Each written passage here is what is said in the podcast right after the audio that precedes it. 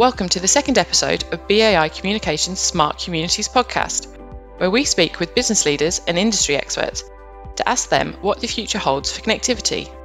In this episode, we're excited to be joined by Rob McCann, founder of Clearcable Networks and president of the Hamilton Technology Centre.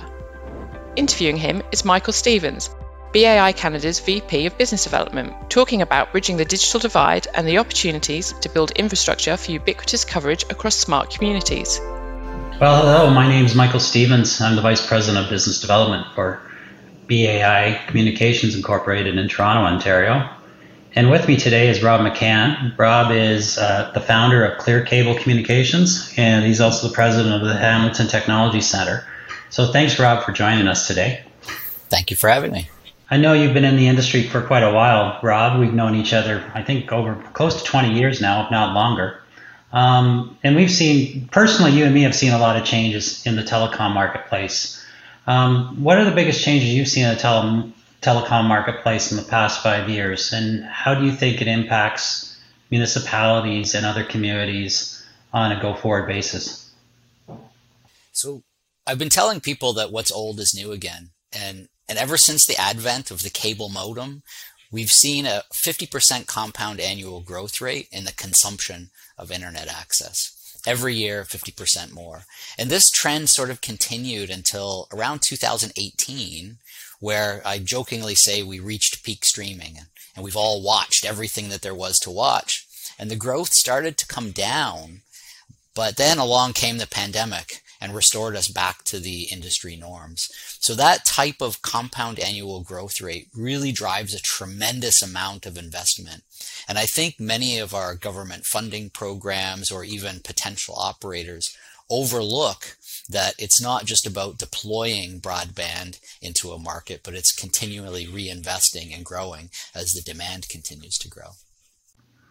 that's a good point. It's something that there's a lot of conversation. Um, the CRTC in Canada, for example, came out with their 5010 mandate, but for a lot of us in the industry, we don't think that's adequate based upon exactly what you said. It's there's continued massive amounts of bandwidth growth occurring, and um, personally, I've always when I've talked to municipalities, communities, I've always talked about the fact that without fiber, you're always going to be in an upgrade cycle.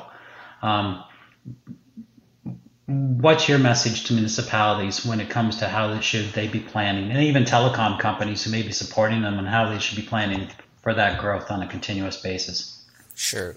Truthfully everything starts with the GIS right? Each market is going to be different. And yes, you're right. We would love to strive to have fiber to every home, every business. But the reality is that there may be geographic challenges. There may be economic challenges. There may be policy challenges that prevent us from using one single solution. And instead we have to develop these hybrid approaches, combinations of wireless and fiber and LEO and, and that I think is really the message for anyone who's looking at servicing new markets today, or particularly rural markets. Going back to um, municipalities and communities, a lot of the conversation over the past few years has been about smart communities. Um, one, and it's a hard definition to lay down. There's been a lot of people who say we want to be a smart community, but then when you ask them what that consists of, they can't really define it very well. Um, from your point of view, what does a smart community look like? We see that people like to define smart communities in terms of bits and bytes and technology, but my opinion really is that smarter communities aren't necessarily as much about the technology as they are about building the appropriate policies and procedures to be able to deploy technology. For instance, we know that we're going to need to attach things to more stuff in our cities, but we might not necessarily have the policies. I, I, deal with municipalities who don't allow municipal property to host things like small cells. And I think that that needs to change. Once we can get past those policy changes and, and make it a more friendly environment for technology, telecom, and broadband to be deployed more ubiquitously in our city, then we can move on to how can we use that technology to actually improve the lives of citizens if we're deploying technology for the sake of deploying it or for surveillance or for enforcement or, or the things that don't actually contribute to the benefit of society, then, you know, we're kind of missing the point. And, and that's the challenge. It's not necessarily about what you deploy. It's how you use it and, and the benefit that it provides. There's a bit of a corollary that I have a lot of conversations with municipalities, and it's very much related to that. Um, I've had a chart that I've used for probably t- over 20 years now. It's just a simple triangle, but I so many commu- um, conversations I have in municipalities. They're they're looking they're trying to solve what I call a point solution. I need to do waste management monitoring, or I need to do I need to get broadband to this underserved community. And what they fail to understand is I use the analogy of a computer. The cheapest the cheapest thing to run on the computer is typically 90% of the time the application itself but it's the application that has the value. But unless you own the computer, you can't run the application. And it's the same thing when it comes to smart communities. I, a lot of conversations I have with them is related exactly to that. It's like they want to solve XYZ problem, but they don't look at it from a holistic point of view. You have to have that base level infrastructure in place and being deployed.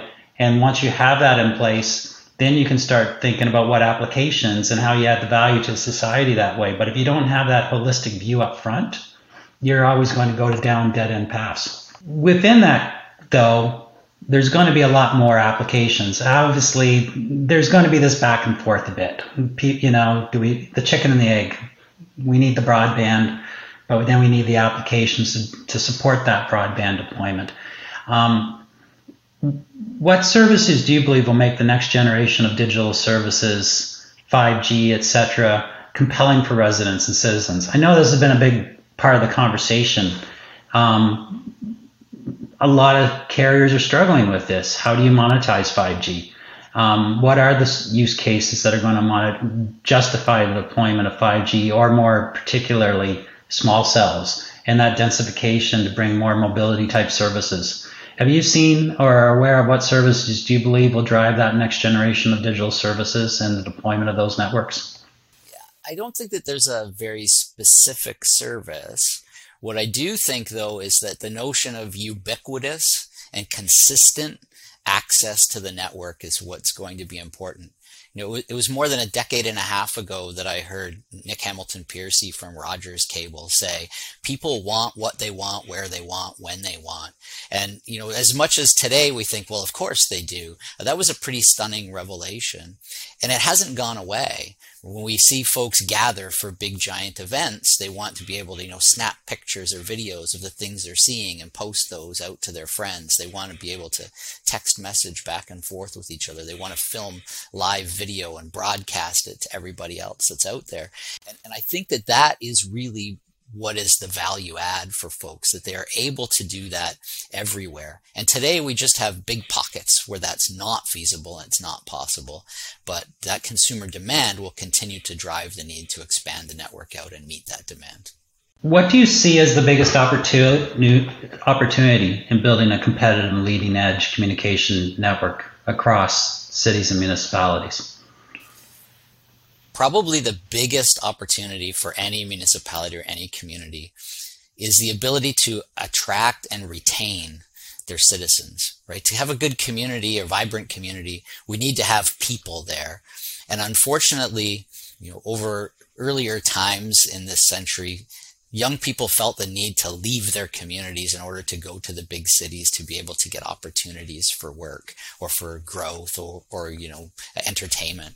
And what we're finding now is that that's not necessary, right? If I can do everything that I need to do online, if I can work from a, an environment that I'm more comfortable in or that's closer to, to where I came from, if I can get the entertainment that I need from that, then I'm willing to stay in that location. And, and that, you know, is more sustainable. It grows local communities. It makes things more interesting and it and improves the, the health and lifestyle, the, the work life balance of the citizens. And I think that that's really the opportunity. If you can enable that type of service, then you're able to, to get everyone uh, to stay. And, and then, so that's the end goal. But what's the biggest challenge to overcoming that? How do we achieve that? Yeah, it, it's the biggest challenge is totally inclusion, right? Because today we might decide to go off and deploy some broadband network and we'll run right down a street but we'll, for whatever reason, decide to skip the side street that goes off and, you know, picks up three houses. Well, when we do that, what we create are these islands of discontinuity, right? Places where people can't get connected. And because now there's a small number of homes in a really tiny location, it's not likely that they're ever going to get built with the connectivity that we need. So we need to have, whether it's municipal programs or, or provincial, state, or, or federal programs that say, no, we need to cover everything.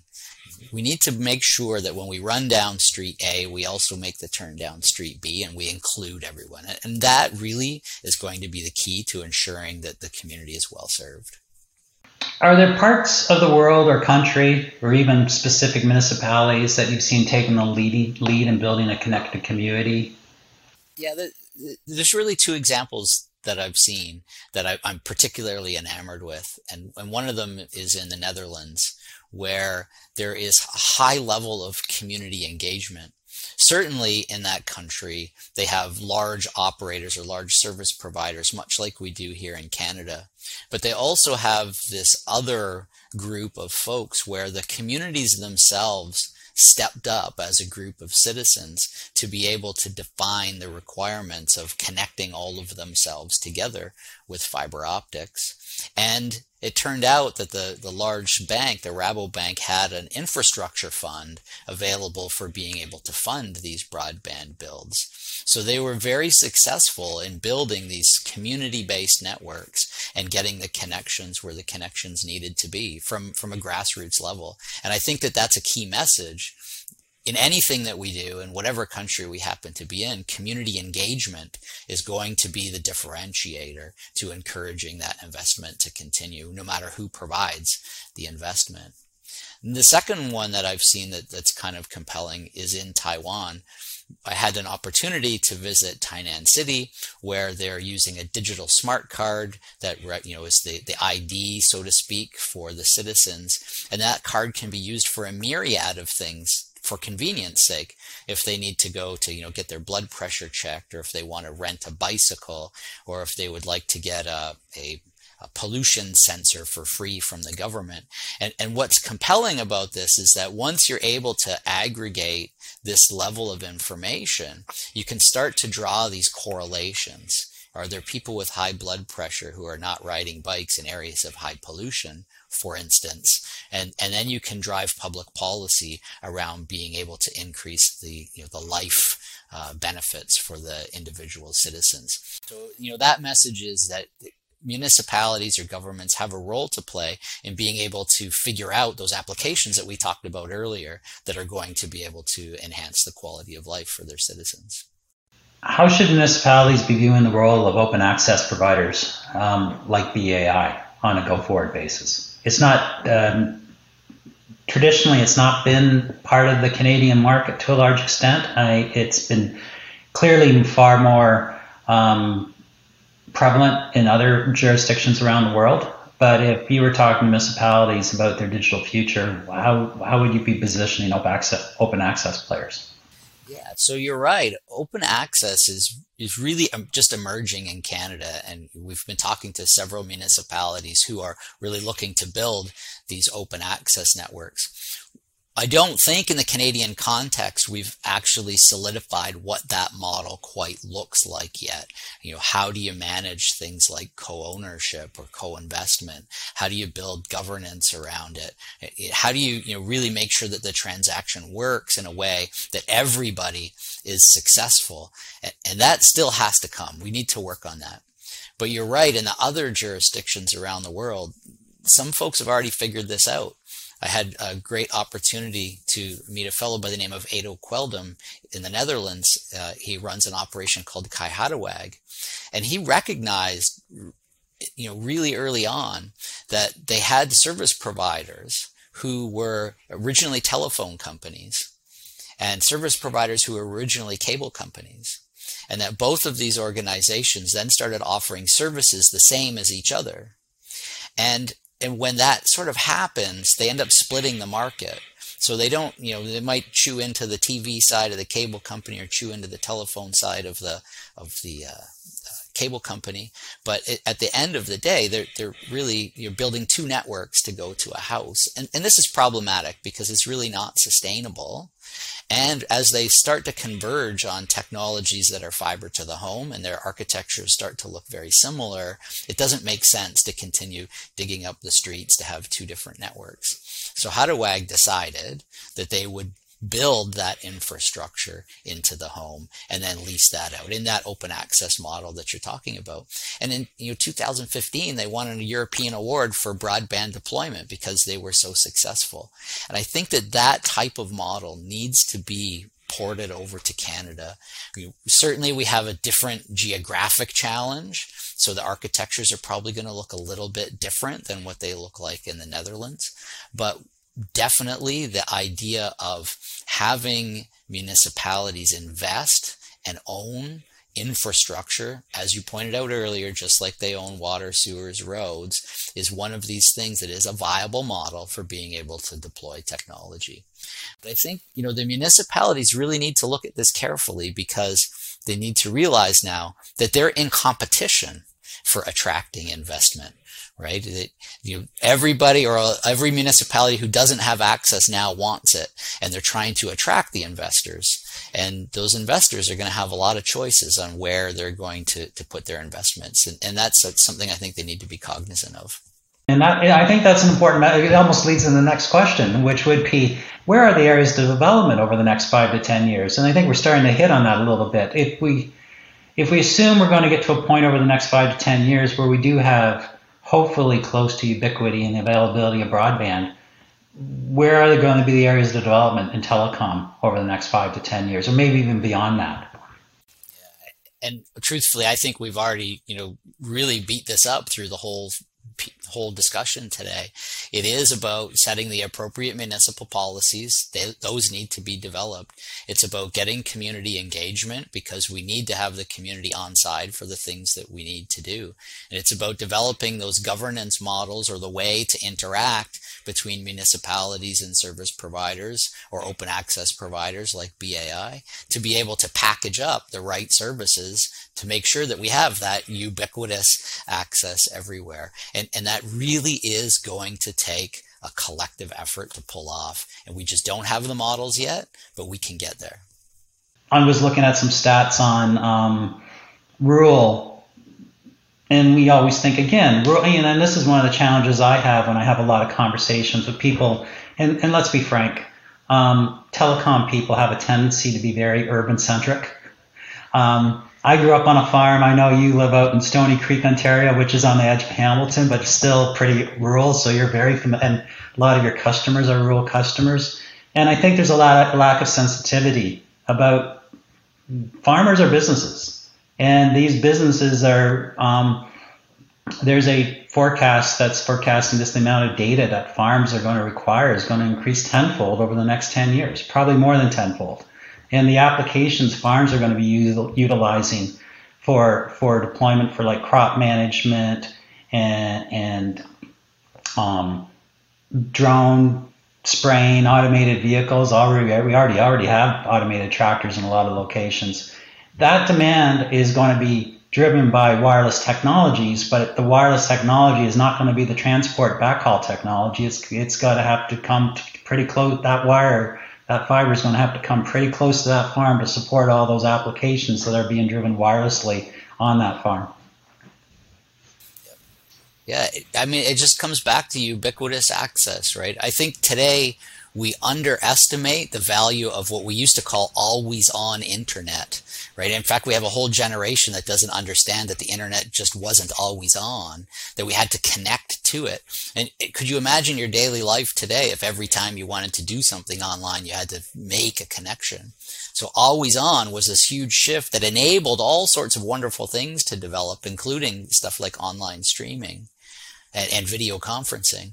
And ubiquitous connectivity is that same shift. It's going to be able to enable the applications that we can't even fathom yet today and to be able to, you know, connect everyone together. Rob, I very thank you very much for your time today. I think it was a great conversation and to your point, continued investment, but ubiquity is required, and we need to ensure that we get ubiquitous access. And when we're thinking about that, we need to get ubiquitous access from both a wireline and wireless point of view because they're going to go hand in hand. They're no longer going to be separate infrastructures. They are going to be a ubiquitous infrastructure. And if we're going to ensure the success of the economic development of our communities moving forward, that must be done hand in hand with tight, tight um, coordination with the local communities to make this happen. Thank you very much, Rob. Thank you. I appreciate the opportunity to be here.